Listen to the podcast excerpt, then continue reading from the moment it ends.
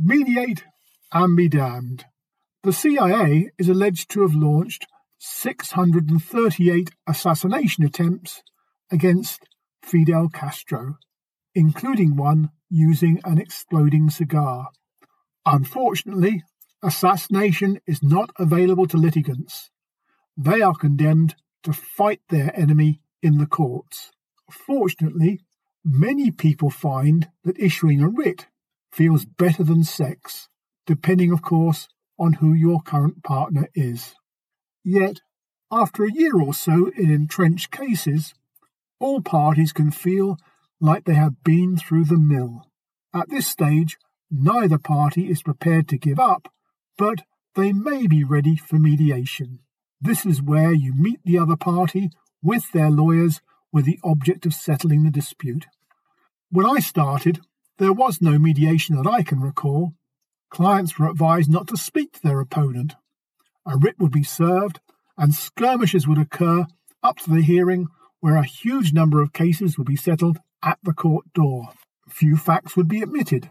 Communication with what we still call the other side would be, for the most part, aggressive. Early settlement would be initiated by the defendant, if at all. Acting outside these bounds was seen as a sign of weakness.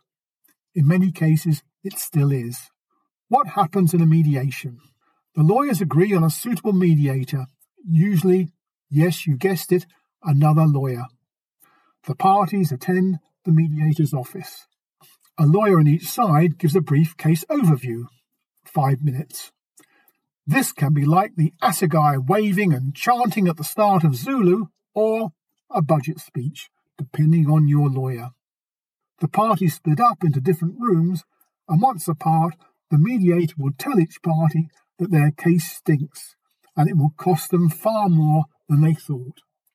The mediator will then flit between the rooms, conveying offers back and forth, and nag the parties into offering far more than they ever expected until an agreement is reached. The ideal finish to mediation, from the mediator's twisted point of view, is that both parties walk away feeling that they have been shafted. In a perfect world, your enemy would leave the mediation and be promptly run over by a bus. This seldom happens. At the end of the day, if you can't let it go and mediation is not for you, then there is always the exploding cigar. I'm Paul Brennan, and that was an extract from my book, The Art of War, Peace and Palaver The Contentious Guide to Legal Disputes.